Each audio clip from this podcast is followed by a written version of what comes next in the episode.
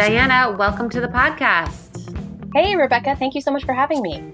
Yeah, I'm excited not only to hear about your story, but some of the incredible women that you have featured in the Inc. Female Founders 200 issue, which is on newsstands right now. Um, so let's start with you. You're an executive editor at Inc. You've been at a ton of incredibly well respected publications the Wall Street Journal, Smart Money, the New York Daily News, Fast Company, Entrepreneur. What drew you to this world? So it's funny. I actually, well, I guess I, you know, I hate hate to start all the way back, but um, going going through college, I actually studied business in undergrad, and um, you know, graduated thinking that I would, you know, get a job in business and then found myself realizing that I didn't really like doing business, but I loved the idea of business and how it's kind of, you know, transitioned and changed over the years and, you know, been so it's been so powerful in terms of a force for society generally. So I liked the idea of studying it and to um, to really get in get involved in it. And so I started to actually look into graduate programs in business and economic reporting and um, that way I could kind of marry the the business background with the journalism background, which I had also been doing a bit of in college. You know, I, I had worked in the business world. I worked for PricewaterhouseCoopers for a bit. I was actually um, on the team that was auditing Adelphia in uh, Pennsylvania, a lovely place if you should ever go. Um, it is so. I ended up going to grad school for um, for business journalism at NYU, and from there ended up at a job at the Wall Street Journal I was writing about personal finance for a couple of years. I had my own column called Starting Out. It was fun. You know, it was all about like, you know, personal advice, personal finance advice for people in their 20s. And, you know, just from there kind of uh, found that I, you know, enjoyed that and ended up at Smart Money kind of doing something similar. But then I also started to weave in more um, small business coverage. So I've been writing about small businesses and entrepreneurs since since probably around 2008 and that was heading into the credit crisis and it was a really wild time to be you know covering this this journey. Um, and uh, let's see so i was at the journal then i went to smart money. After that i think i i was at the new york daily news then i ended up at entrepreneur. So i was i worked at fast company during grad school and that's where you know that part of my bio comes in let's see it's I guess it's not that interesting.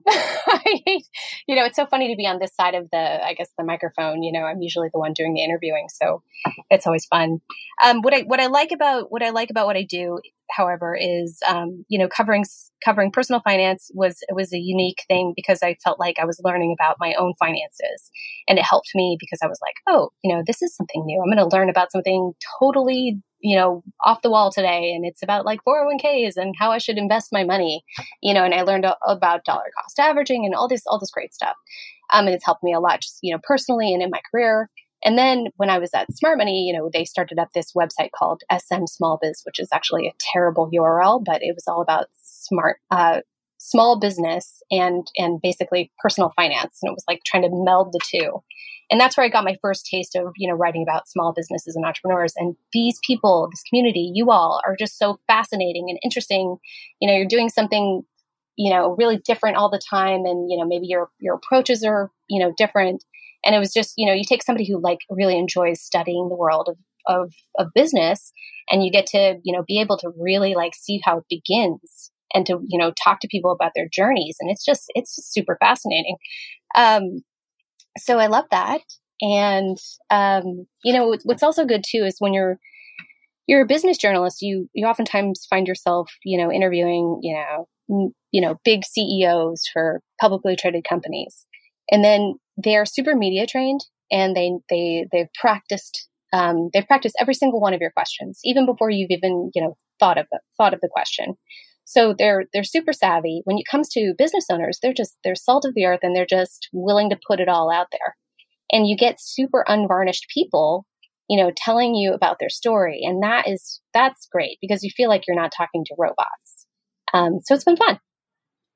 So would you say that in your in your path along this way that you have seen a certain type of, of person succeed?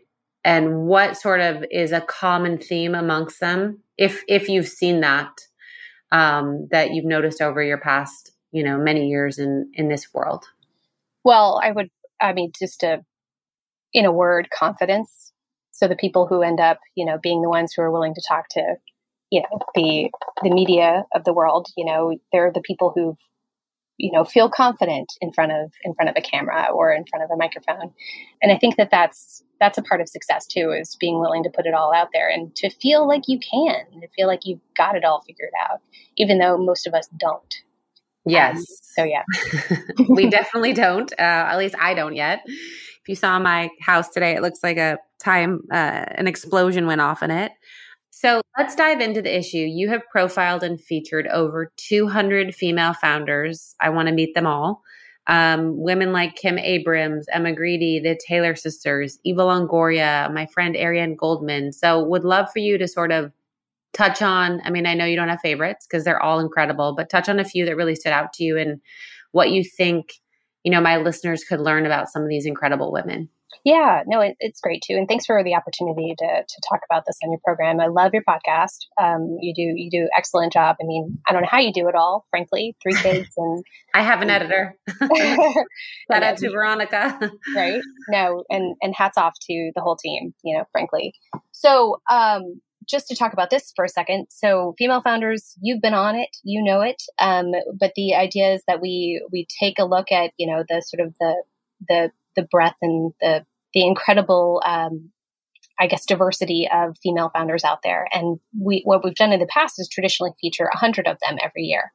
And then this year we it is a bit of a departure. We ended up expanding the list to 200 women. Um, one, because we were pretty much wowed by all of the entries, and there's just a lot of enthusiasm behind female founders these days. So we we went ahead and expanded it. And um, what I love about the package, frankly, um, from an editorial perspective, is that it ends up being this really diverse cross section of founders. Um, you have people who are just you know starting out and they have massive potential, like Esther Wallace of Playa Society. It's a fashion brand out of Boston She's a former basketball player. Um, I'm saying this gonna it's gonna be terrible. It's I think it's like Division One in in college basketball. So she's she's incredible and um, ended up starting this fashion brand. She was actually very into fashion as a as a youngster and ended up in basketball just because she's you know gifted height wise and she was great at at the sport and she's just she's just going back to fashion. And um, she's had a lot of success so far but you know she's still emerging. And then you have the folks like jaymee messler from gaming society again also a person in the sports world but she's this is her second act. So she started a company called the players tribune with derek jeter um, for a couple of years. She was into it and i think she left that company around 2018 started gaming society very recently but this is this is a company that's all about helping women or helping introduce women to smart gambling which kind of sounds like an oxymoron but with the idea of you know trying to trying to educate women on um, on gambling in this this new world. And the focus is also on women's sports which kind of lends itself nicely to the package generally.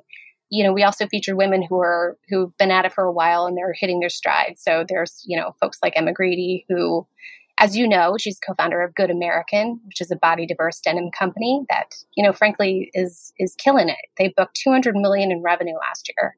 She recently started up another company called uh, Safely with Kris Jenner, and all these all these businesses. Strangely enough, she started with um, various members of the Kardashian family. So I don't know. I mean, we kind of like probed into, you know, probed the idea of like, you know, starting something with like a, you know, a celebrity co-founder but it's really it's really like her business she's just a real business operator. And you know learning from learning from from her has been really fascinating.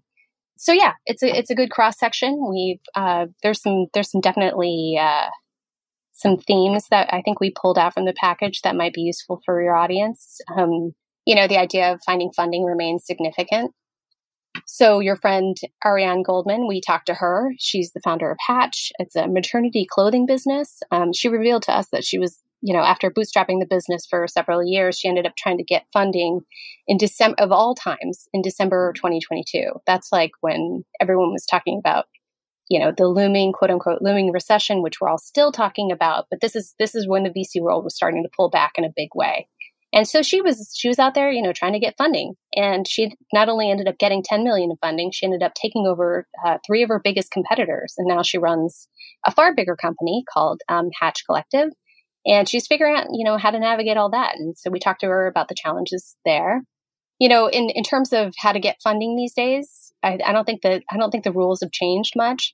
But one thing that I thought was really, really just good advice that I that I enjoyed was that, or you know, not enjoyed, but you know, just good advice for women. And think I think it's a good reminder is to, you know, men to to keep in mind that men are often judged on their vision, while women are judged by their performance. So women just need to do a better job, potentially just need to do a better job of pitching their vision. There's all sorts of reasons why women women can't do the thing, but if we can if we can prepare enough, if, if we can per- perform well enough, if we can give the give the VCs of the world what they want to hear, then maybe we'll stand a better chance. So it's for pre- preparation and also just being able to pitch your, your vision. We also identified the idea of just operating amid uncertainty. You know, founders that we talked to, a lot of them said that they they maintain empathy and understanding. Um, they say that have been that those those um, qualities have been clutch during this difficult time. Um, one business owner that I thought was said something really apt that I loved. Um, that she was like she compared running a company with being a pilot in a in a turbulent plane. And the idea is like, what do you think your employees want to hear at this moment? Like, what do you think your passengers want to hear at this moment? Do they want to hear, "Oh my God, I'm freaking out. The plane is the plane is you know choppy," or do they want to hear that you know, "Hey, don't worry, I've flown through turbulent skies in the past. We're going to get through it, and here's why." So they want the founder, they want the person who's running the ship to be the person who's confident, that has a plan. Um, you know, frankly, it's important to be honest with your team, but at the same time, you need to you need to like have a plan. You know, people don't want to don't want to they want somebody who's in charge who like knows how to do what they're doing. And that's just reassuring.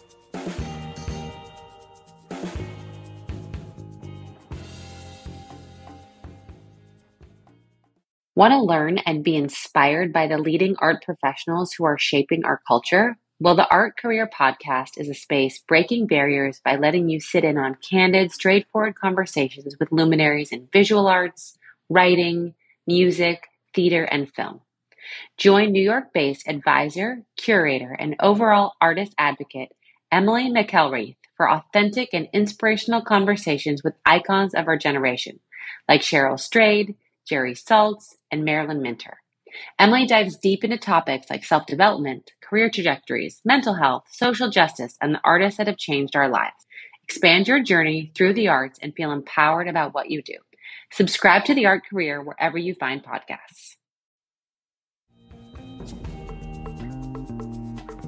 So in this issue and and from your, you know, many years of interviewing these founders, you're talking to women who have just maybe started a business in the last couple of years to like, you know, the exceptional Emma Grede, who's been in business forever. I met her so many years ago before she even had any of these companies mm-hmm. and you know has a 200 million dollar company is there is there some advice you could glean from just a couple of the stages of what you think ensured success at a startup ensured success when you get the hockey stick ensured success when it was like I'm not sure we're even going to make it, you know, and, and anything you've seen from any of these women? Well, it's. I think it probably also goes back to confidence, probably at each of these stages. Um, but at the startup, you know, as I said before, it's kind of being able to pitch your vision. Like, where are we going to go? You know, stay with me here because this is going to be big. Um, you know, and then also just doing something uh, not necessarily truly novel, but doing something that, that remakes the wheel in a really smart way. Um, and I think that that's, you know, people want refreshing. People want to, you know, glom onto the, the, the thing that they think is going to go somewhere. So they don't want something they've already heard before. They want a per- confident person running the ship. And it's also, you know, to some degree experience. Like, do you have, have you worked in the industry in the past? Like, have you, do you come by this knowledge honestly? You know, like where do you, where do you get the, the wherewithal to feel confident? You know, and if you have, you have the background for it, you have the vision, yes, you're going to go somewhere. And then the people who are running the ship who've kind of like been there, done that, and like have, have kept it going. You know, this is something we look at for the Inc. 5000 every year is, uh, you know, it's fast growing companies. And like, so how do you get to the next level? And I think that from from being the visionary you need to be a you need to be the executioner so you need to be able to say like i this is this is how i'm going to professionalize my business this is how i'm going to lead an ever bigger company because it is you know it becomes this kind of like this this being in itself you know you can't just you don't know all of your employees at some point you know you have to figure out like how do you hire smartly so you can so these people can help you run the company that you you and help to help you run the company, but also take it where you want it to go. And, and that's to the next level. And then I think we might have skipped a step potentially. So it was like the, the beginners and then the growers. And then what did we miss? The, the ones who are now, you know, experiencing that sort of hockey stick, which I think is, is different than growing slowly. Some companies, all of a sudden you see this pop and that can be incredibly scary because while it's exciting and you want to keep up with orders, and we experience this, you have no money to fund your growth. And so I didn't know if you've seen successful traits or activities that those women have have done to, to sort of figure that part out. Yeah, no, that, thank you for the reminder there. Um, yeah, I mean, it's just being resourceful too. Like, um, you know, women have been women are used to not being not getting the funding, right? So I don't think that it's like suddenly you can't get money. I mean, that's nothing new for women, right? But so how do you so how do you do it in other ways? You know, like how do you take advantage of your 15 minutes, or how do you take advantage of um, a viral video or something like that? Um, it's I think it's probably to some degree planning for the unknown, but to some degree it's also just being resourceful. Rebecca, what do, what would you say about what I learned during the hockey stick moment? Yeah, like how do you take advantage of, of you know a key a key a key issue or a key moment for you what's helped you i think that for us at the time we probably could have leaned on our financial banking partner more.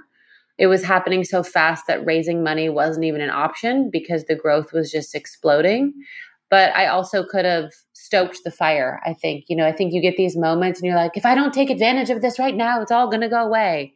Mm-hmm. But if you can't take advantage of it, you know, sometimes, you know, when you see these companies, and I don't even know if I believe this 20,000 people on the wait list, you know, c- could you have you know stoked the demand by by just delivering when you can and delivering a little slower but kept that appetite like always wanting more? So sometimes i encourage women you know don't panic. If you can't keep up with the growth and you can't get funding. Like do uh-huh. your best and be smart about how you capture people's attention while you can't ship to them right. And maybe that's and maybe that's developing content or maybe it's just simply being in touch um, with them and letting them know honestly like hey i i truly want to be able to supply you but i don't have the uh, the bandwidth right now. Or it's also just being smart in terms of working with your vendors and maybe there's a way to you know get vendors to you know help you out to some degree. There was there was this one interview. This is not from female founders, but this is um, an interview from the founder of Stonyfield Farm, which I think is actually also in this issue or a past issue. So we talked to him, and he was like, you know, kind of dealt with a similar situation, and he he also acknowledged that you know, hey, I had to I had to I had to lean on my my vendors, and you know, I told them that don't worry, we're going to get you there, and they ended up the vendors ended up giving them um, giving them additional support, and then you know, lo and behold, they're a huge a huge company now, and and guess what? They still you know deal do business with those vendors who help them back help them out way back when, and so you know, just being resourceful and using all the all the um, the opportunities or all the people at your within your network. Yep, and I also think that we I, I very clearly remember you know taking every supplier and saying, can we push out our terms? You know, if it's net mm-hmm. 60, mm-hmm. net 90, you know, and just trying to get everyone to sort of work with us in a way that they didn't have to flex too hard and it would help us with our cash flow so we could put everything back into the raw materials. Right. Um, and that was that was a huge help and, and enabled us to really grow. And then finally after that we could like prove to people like, okay, we're actually real we're legitimate you know you can you can invest in us was this what was the moment you're you're talking about in particular because i remember um, the I, I heart new york shirt like what was the no this was actually during the 2008 recession. So mm-hmm. we took our prices down um, because we knew that the woman who was our customer no longer had that type of capital. And at the time, a $500 bag was considered a deal and we and then that evaporated very quickly. And so that over those next 2 to 3 years we grew like 500% and it was crazy because you can't you just can't fund it. And funding isn't what it is today. There was there wasn't vc capital going into brands. There was some private equity but it was you know relying on your banking relationships or your brother mortgaging his house which is what mm-hmm. he did. Um, right. so it was just a different landscape that we had to sort of live through. I mean um, but has that changed all that much frankly you know, it hasn't changed, although I will say, you know, for the people that should get venture capital funding, and I say that because everyone sees the big glossy magazine with someone on the cover who's worth a billion dollars, and they're like, I'm going to raise money too. Mm-hmm. And there's so many companies that just aren't meant for venture capital money. And so I think if you have the right company that's going to have the type of growth and and serve the needs of what venture capital is looking for, great. Then once you're down that road, just know that you maybe have a 3% chance of getting funded, right? right? Or less than 3. So I think it just depends on you know, a woman really looking at her business and saying, you know, what is the lane for this? There was a woman raising money that I recently went to her pitch and I was like, she doesn't even have an exit strategy. So I get she wants me to invest in her, but like she wants to do this for the rest of her life. And that doesn't work if I'm going to give her money and expect a return, right? Yeah, yeah. You need patient capital or or a loan for sure. Exactly. Yeah, exactly. you have to figure out what you what you want and what you need, and that all goes back to the idea of just preparation and knowing what your vision is. Like, do you know where you want to go? I mean, exactly. you have a you have a cool idea, you've got a great business idea, but where where are you going to take that? Um, you got to tell the Rebecca Minkoffs of the world. Well, I think it's incredible. I mean, I feel like you could be an encyclopedia of how to with everything you've learned and been able to glean from women. So, would love any other thoughts before I ask you two more personal questions of anything you anything you think that anyone listening, you know, should know before they go into business or during business or when it's hard. Anything they can hold on to. Um, yeah, and thank you for asking that. And you know, okay, so I was coming into this meeting thinking or this interview thinking like, okay, these people don't want to hear from me. Like, what can I really bring to the table? That's but, not true. but you know, I will say that um, you know, as a, as a journalist, I talk to business owners all the time, and you know, female business owners, and there's there's something to be said for kind of practicing how to tell your own story. And um, as you're as you're sort of heading into the world of entrepreneurship, you're going to be you're going to be up you're going to be interviewing people or people are going to be interviewing you and you kind of have to have a better sense of like how your story fits into a larger one and you know in some ways that can help you get attention um, so if you like key in on, me- on a mega trend like inflation or you know the past couple of years supply chain hangups um, which I know you know very well. Um, mm-hmm. Um, you know, maybe maybe it's something you've struggled with you, that you've struggled to land investment, like we were just talking about, or even just getting a bank loan. Like, how does your business fit in with like a larger, mm-hmm. you know, mega trend or trend that's happening in the world? Um, and that's something that if you can tell your story from the perspective of how you're how you kind of like see that see that thing happening, that can help you get in get into um, or get in front of um, someone from the media. Um, but apart from that, you know, just if you happen to have a fascinating background where you had to overcome some significant barriers, you know, maybe you started up in the world and living in poverty, or you came from a tough family situation, just so that the journey, journalists love that that journey. And it, you know, just if you can manage to have a successful business all the while amid so many, um, so many sort of competing things that are standing in your way, that makes your your story even more compelling. And then one big thing I would say for um, in the in the world, particularly in the world of business journalists, is to be forthcoming with with financials. So I know I've heard it a lot. Private companies don't have to reveal this information, but if you're willing to talk numbers, a business journalist is far more inclined to talk to you. Um, and then you know, then there's also just the the added benefit of having a really novel business idea. So I've I said it before, you know, I've been doing this, I've been writing about small businesses and entrepreneurs for 15 years, and I've been a journalist for 20 years. If you can tell me something I don't know, you know, then that makes me far more interested to talk to you. So bring something novel, something new, and it'll it'll help your chances. So on that on that note, because my brother, you know, whenever we did interviews, would never share financials. It was always extraordinarily vague because he didn't want the competition knowing our actuals. Um, and I don't necessarily disagree with him. But what would you say to people who don't want to share that with their competition, but they want the article, they want the interview? It's a it's a hard place to be. Yeah, no, absolutely. And you know, some people just can't, and that's you know that's fine. I think that you know some some journalists will accept different information. So if you have venture funding, for instance, that helps. Um, if you have subscriber numbers, or if you have customer numbers, if you have you know social media numbers, even mentions in social, like whatever whatever to whatever degree you can qualify your success without necessarily getting into the the um, the specific numbers behind your your company that that always lends itself to helping your case. But the people who can provide revenue, for instance, and it's that's that's the gold standard. So yeah, good to know. And and I'm curious too. Why would why would the competition not like? Why would it be a competitive issue? If they got a hold of your numbers, what would happen? I think the sentiment at the time was, oh, you know, if a company is doing a billion dollars and you're and we're always viewing them as our competition and they know, oh, we're only doing a hundred million dollars, mm-hmm. then then you know, how does that change factory conversations internally if you're using the same factory? Like, hey, why are you giving her more space? We're a much bigger company. She's only blah.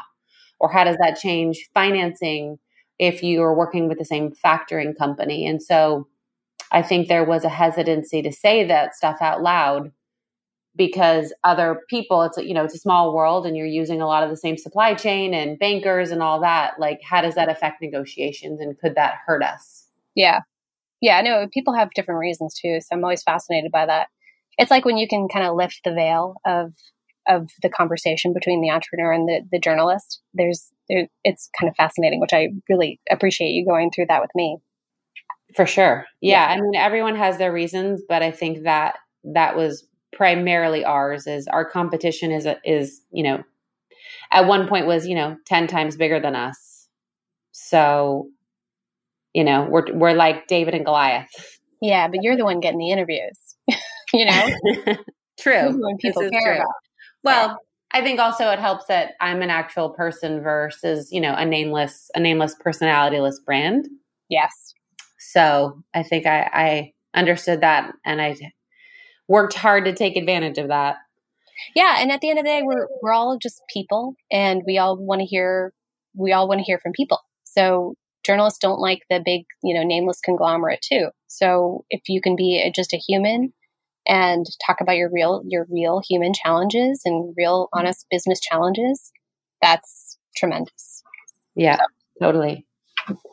All right. Well, before we wrap back to you, um, I always love to ask my guests two questions at the end of every podcast is and they are what would we be surprised to know about you? And any advice you'd like to pass on? Maybe there's a budding journalist listening that you'd like to pass on some personal you know information you've gleaned after you know the years of of incredibly hard work. Awesome. Thank you. And um well, let's see. So the my I guess my advice is to be willing to do that. And this is something that I think I've heard countless times over over my my um, career, but is be willing to do the things that nobody else wants to do. Um, so in so from the sphere of being a journalist, that's writing about taxes. Um, no, nobody wants to write about taxes.